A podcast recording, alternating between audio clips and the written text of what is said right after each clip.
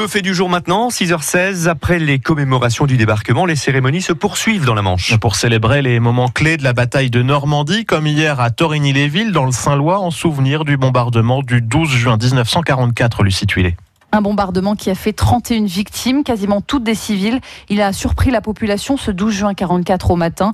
Il est 11h12. Les bombardiers américains passent au-dessus de Torigny-sur-Vire et larguent une cinquantaine de bombes en plein bourg, juste à côté du château des Matignons, raconte Dominique Rich.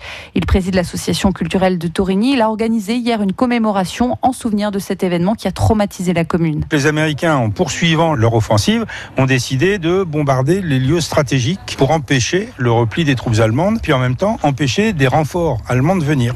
Torigny, c'est un lieu stratégique parce qu'on a à la fois un carrefour qui est ici, de la route de Vire à Saint-Lô, mais en même temps la route de la Bretagne vers Caen. La gare de Torigny est aussi un lieu stratégique parce qu'il y avait du matériel allemand qui avait été stocké là-bas, etc. D'où la décision de bombarder à nouveau Torigny qui avait déjà été touché le 7 juin, mais cette fois sans avertir la population au préalable. Ce matin-là, Monique Roquevieille, 9 ans, se réfugie dans une cave à quelques mètres du café que tiennent ses parents, juste à côté de ce carrefour stratégique, pilonné quelques secondes plus tard par les avions alliés. On est rentrés les premiers dans l'abri, et puis mes parents étaient là au commerce, et puis alors ils sont arrivés avec les clients pour se mettre à l'abri. Et puis alors après, ben, quand on a été sous les décombres, c'est par les vasistas qu'on nous ressortait. Monique et son frère ressortent vivants du bombardement, mais son père et sa sœur meurent sous les décombres.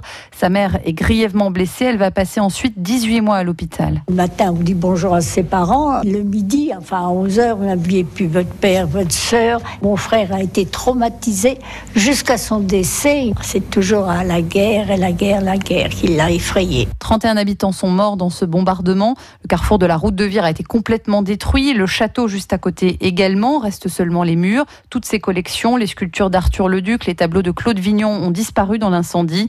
Torigny sera libéré le 31 juillet, mais sera à nouveau endeuillé le 1er août 44. Un obus tombe alors sur une ferme, faisant 23 victimes. 75 ans après l'hommage aux victimes du bombardement du 12 juin 1944 à Torigny-les-Villes, c'est le fait du jour à réécouter sur francebleu.fr.